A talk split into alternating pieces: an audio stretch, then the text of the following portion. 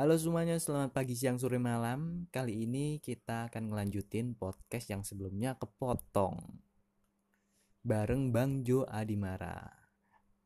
Langsung aja kita dengerin yuk, bareng-bareng.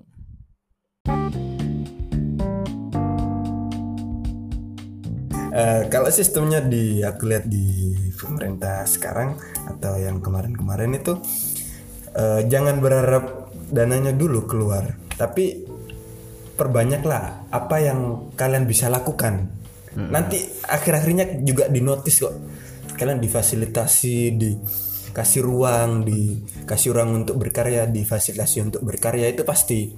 Tapi awalnya yaitu kita bikin sesuatu hal yang bagus, yang positif. Tapi jangan berharap di sana dulu, tapi dengan keikhlasan hati.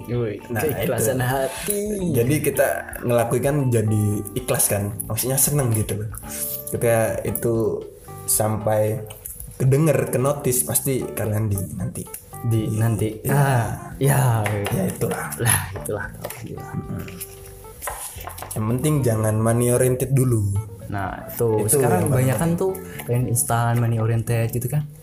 Iya. Ya nggak ngejudge juga sih. Iya, manusiawi sih. Manusiawi lah. Tapi kalau misalkan di segmen ini yang kemarin-kemarin yang udah aku alamin ya itu jangan money oriented dulu, apa yang bisa kita lakukan maksimalin dengan 100% lah. Jangan setengah-setengah. Nanti hasilnya juga ada, apa yang kita lakukan pasti apa yang kita buat pasti menghasilkan kok. Menghasilkan bukan hanya uang, tapi secara kayak tadi yang kita bahas. Misalkan kita ke destinasi itu akhirnya kan ekonomi warga sekitar naik. Meskipun lo gak dapat duit kan, itu ngeluarin duit lo, maksudnya biaya travel kemana ke destinasi itu. Tapi pride-nya, maksudnya kebanggaan diri sendiri gitu loh. Itulah yang bikin lo nanti ngerasain yang nggak bisa dirasain oleh orang lain. Itu. Ntar mikir. Lu ini dadakan cuk bangsa. Lagi mau ini lagi mau tidur tiba-tiba. Podcast konten. Emang ya konten itu bisa dari mana aja gitu. Mana aja. Sekarang gini ya Pak. Sekarang gini sih.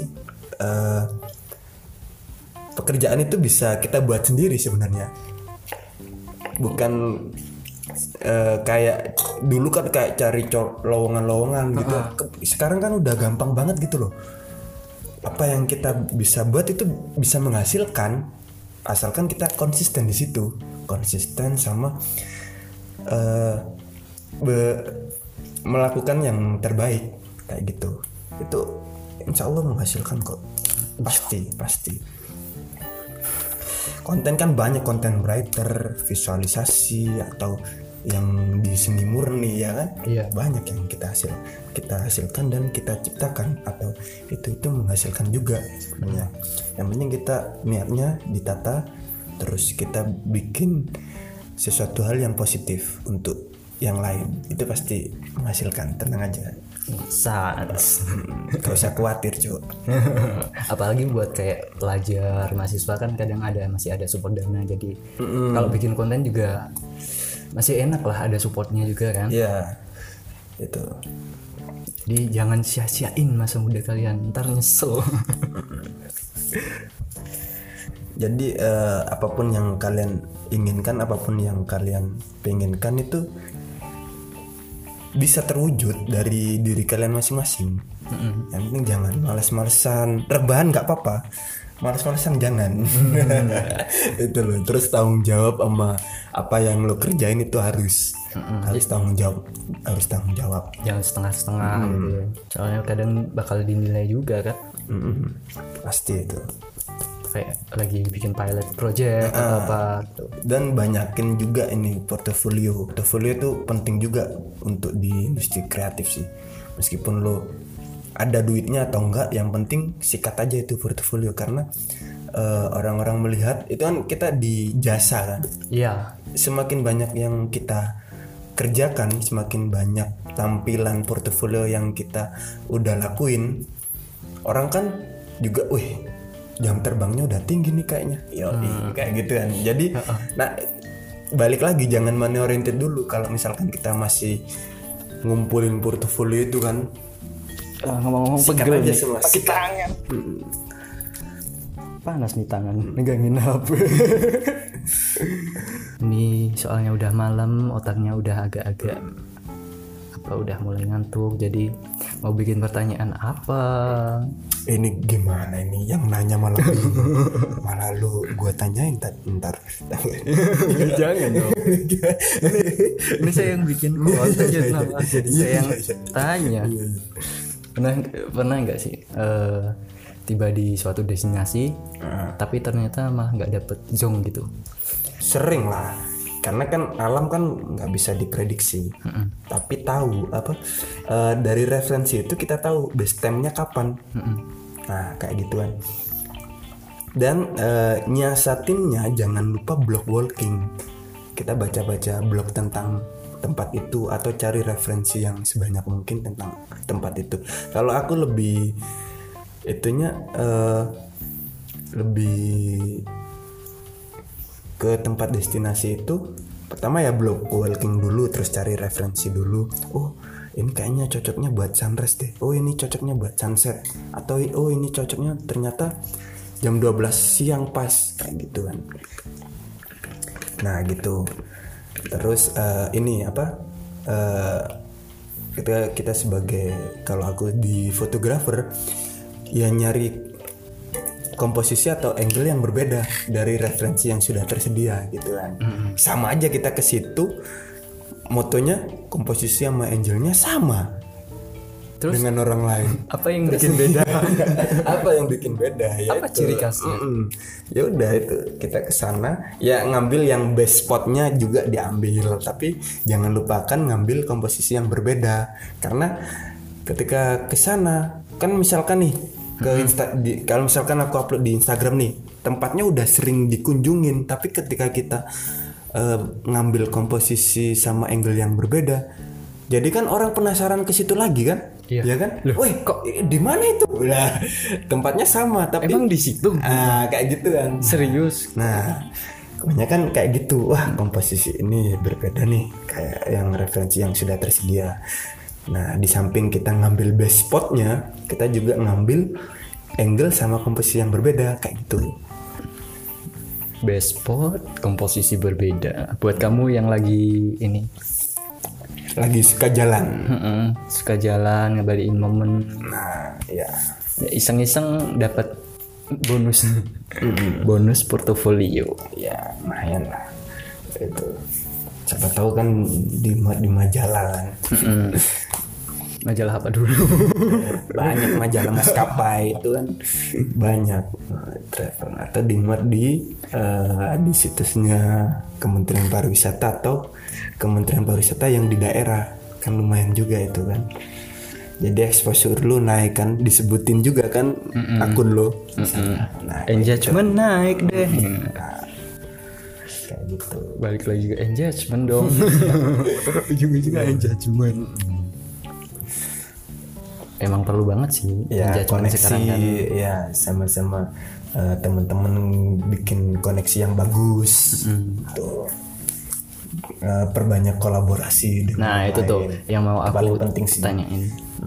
Penting banget soalnya kan kolaborasi kan. Kolaborasi. Kadang dari kolaborasi malah jadi konten yang apa ya, kadang bikin surprise sendiri. Nah gitu. Iya, karena itu dari benefit kolaborasi itu banyak banget. Kita bisa pertukaran massa atau follower dengan akun yang kita kolaborasikan. Terus kita bisa bikin inovasi baru, bikin konten baru tentang antara kolaborasi yang terlibat, ya kan? Konten fresh dari kedua belah pihak kayak gitu. Dan sampai-sampai juga siapa tahu nanti bikin tren baru atau trendsetter baru kan, dan diikuti banyak orang juga kayak gitu. Kolaborasi yang kemarin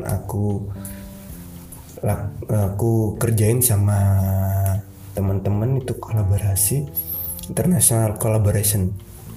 Waktu kita ngelola di akun Explore Indonesia, kita bikin first international collaboration yang bener-bener akunnya di travel yang legend bareng Levok itu di tahun 2018 yang bener-bener memang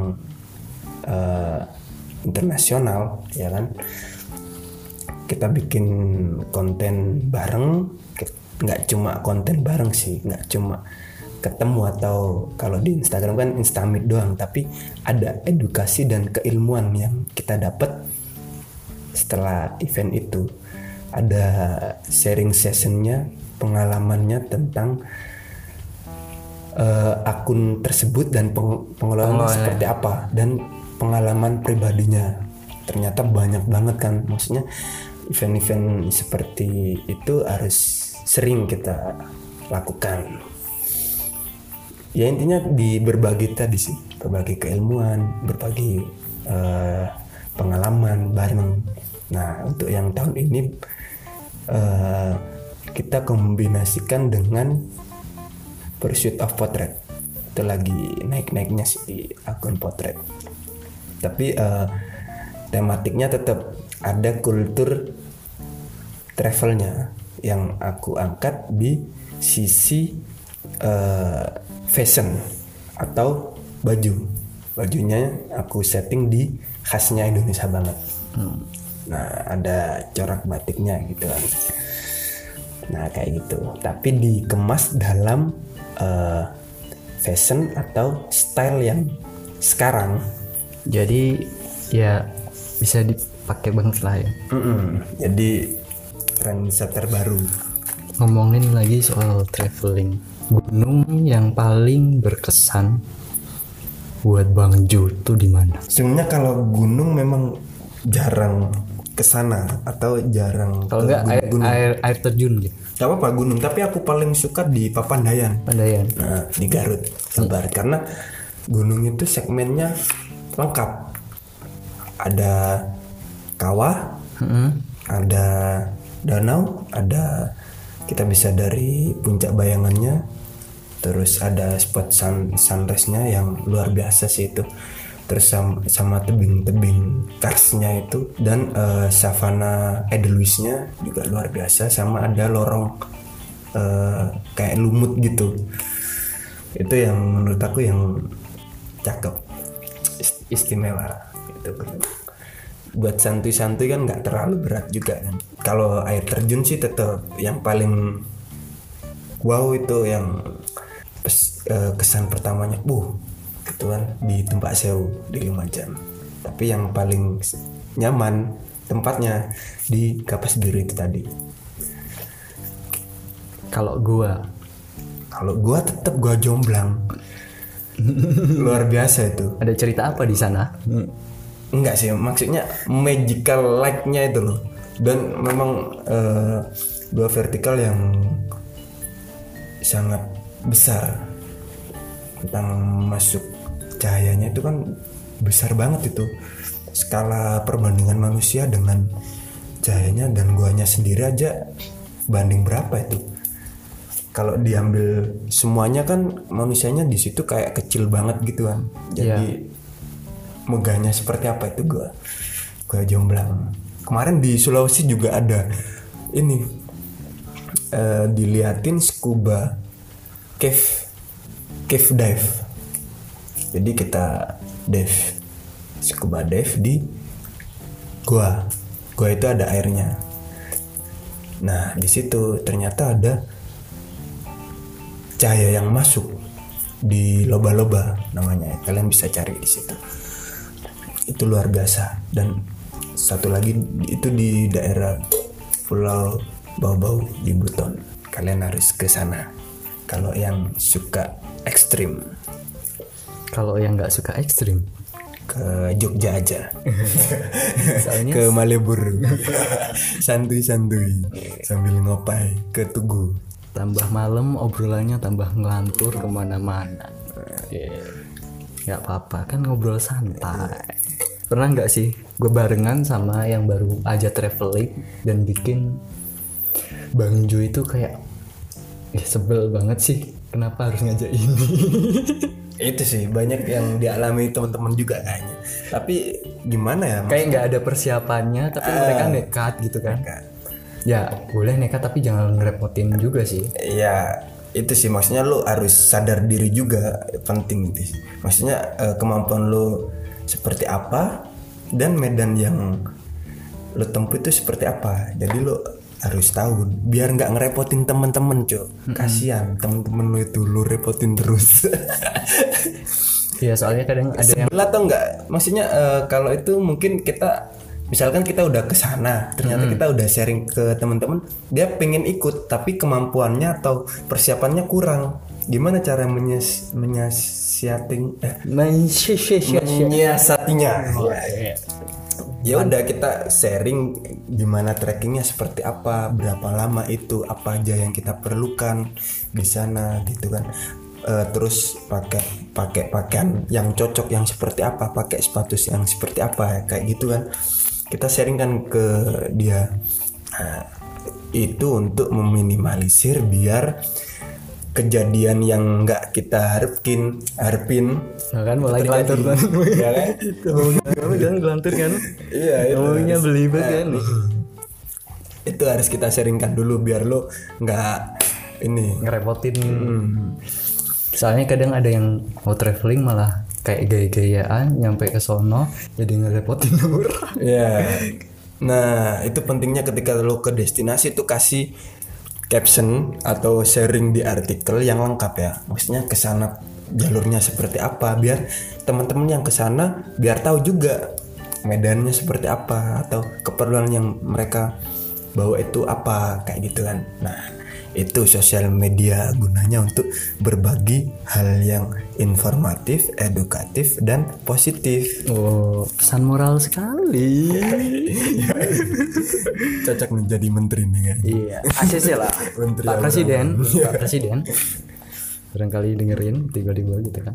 Aku keinget itu soalnya kemarin ada curhatan dari temen. Banyak sebenarnya hal-hal kayak gitu banyak yang dialami teman-teman. Wih, ini anak nyusahin banget ya.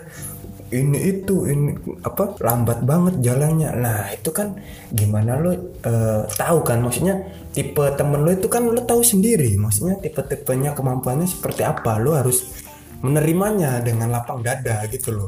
Lo yang gini naik gunung 7 kali, ini yang baru pertama lo sok-sokan, cuy, jangan gitulah. Lo yang penting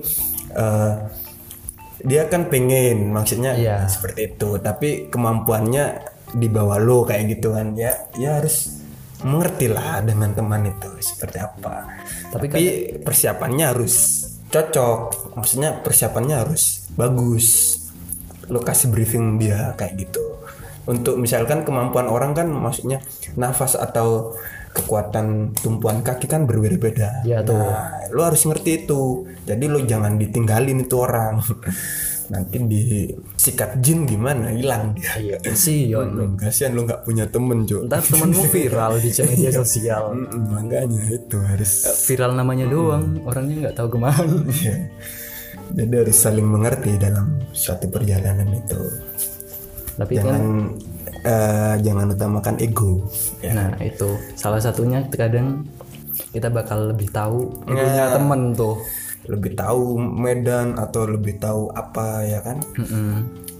Udah gua duluan, lu ini bikin lama aja kan, lambat. Pernah tuh aku waktu pertama daki kan di Sindorok, ditinggalin. Ya aku kan niatnya emang latih biar nggak takut ketinggian kan. Yeah. Ditinggalin, baru turun tuh maghrib sendirian. Itu berapa orang itu? 7 orang. Ya. Temenin sih ada satu tapi agak jauh itu. Iya.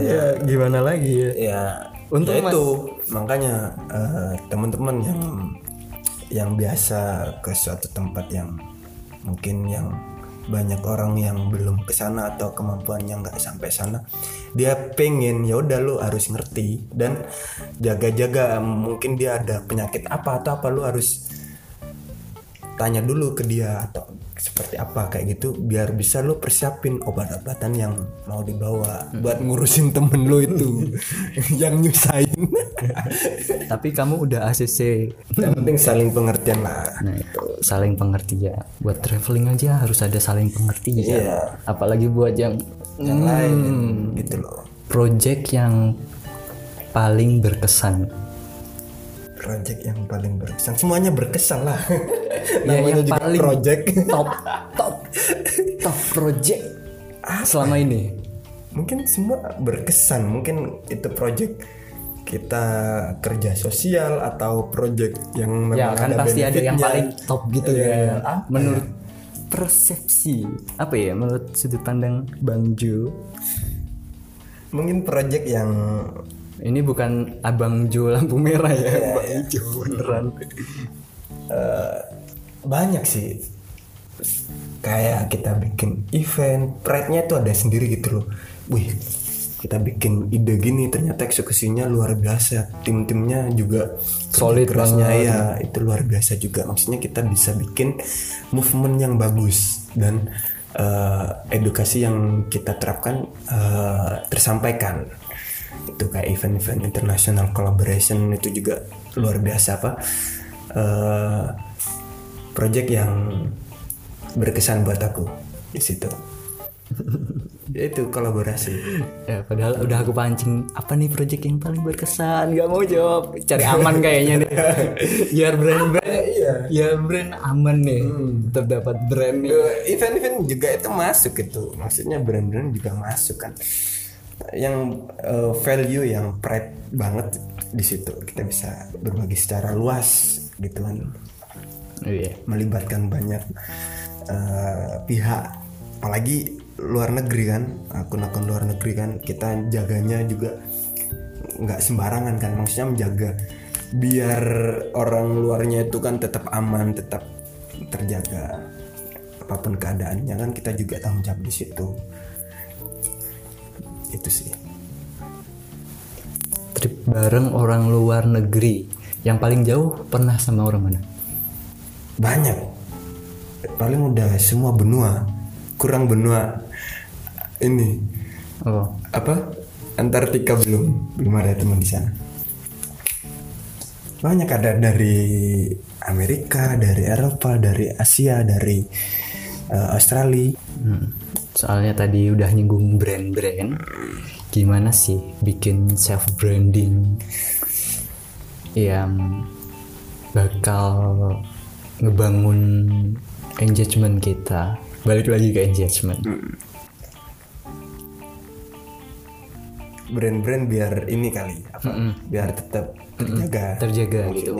Repeat order lah. Iya. Di callback semua. Apa ya, yang penting kita lakukan semaksimal mungkin, terus jangan lupa deadline itu jangan sampai itu lolos, itu paling penting. Deadline itu paling penting. Lagi-lagi deadline. Karena kita bekerja di bidang jasa kan. Kalau deadline luput udah mampus kamu ya. Meskipun kepercayaan jadi turun, dan setelah deadline lo kasih ekspektasi yang lebih dari mereka yang harapkan. Misalkan lo tambahin, dia minta video, lo tambahin beberapa konten foto. Dia minta foto, lo tambahin video. lo tambahin ini. Ya nggak apa-apa, ya kan itu untuk mengikat pihak tersebut ya kan. Maksudnya kita seperti itu. Kalau konsepku kayak gitu, kita kasih lebih lah. Maksudnya apa yang mereka requestin, kita kasih ekspektasi yang lebih dari mereka yang harapkan dari kita. Jadi repeat order. Trik nih buat yang masih mulai dari proyek kecil-kecil ya. Yang lagi belajar freelance. Soalnya tahun berapa ya freelance mulai booming tuh kalau di Indonesia? Mungkin dari dulu, tapi lagi berkembangnya sosial media itu. Masuk industri 4.0 kan. Itu baru naik tuh bidang jasa freelance, industri kreatif kan banyak request yang berdatangan. Nah, itu caranya untuk menjaga komunikasi dan hubungan baik dengan klien kita. Tuh. Kayaknya udah ngantuk. Ya udah, kita cukupkan sekian. Iya, karena kita udah jam 3 malam ini. Iya. Waktunya kita persiapan sholat subuh. Siap. Ya udah, terima kasih udah dengerin podcast kali ini. Buat yang pengen kepo, silahkan ke Instagramnya Bang Jo. Instagramnya apa? Jo Adimara _ Nah, dah. Kalian bisa follow, like dan komen ya. Iya. Jangan lupa YouTube-nya. Atau kasih masukan biar foto-foto atau konten yang aku buat lebih baik lagi. Saran dan kritik lah sangat diterima terbuka. YouTube-nya juga jangan lupa kunjungin. Subscribe lah ya. Jo Adimara. Nah, like, komen dan subscribe. Udah, terima kasih buat kamu yang ada di perjalanan, buat kamu yang mau tidur atau lagi begadang, ya silahkan begadang, besoknya paling ngantuk. Terima kasih udah dengerin, see you next time, bye. Nanti kasih linknya. Oke. Perdana Jo podcast.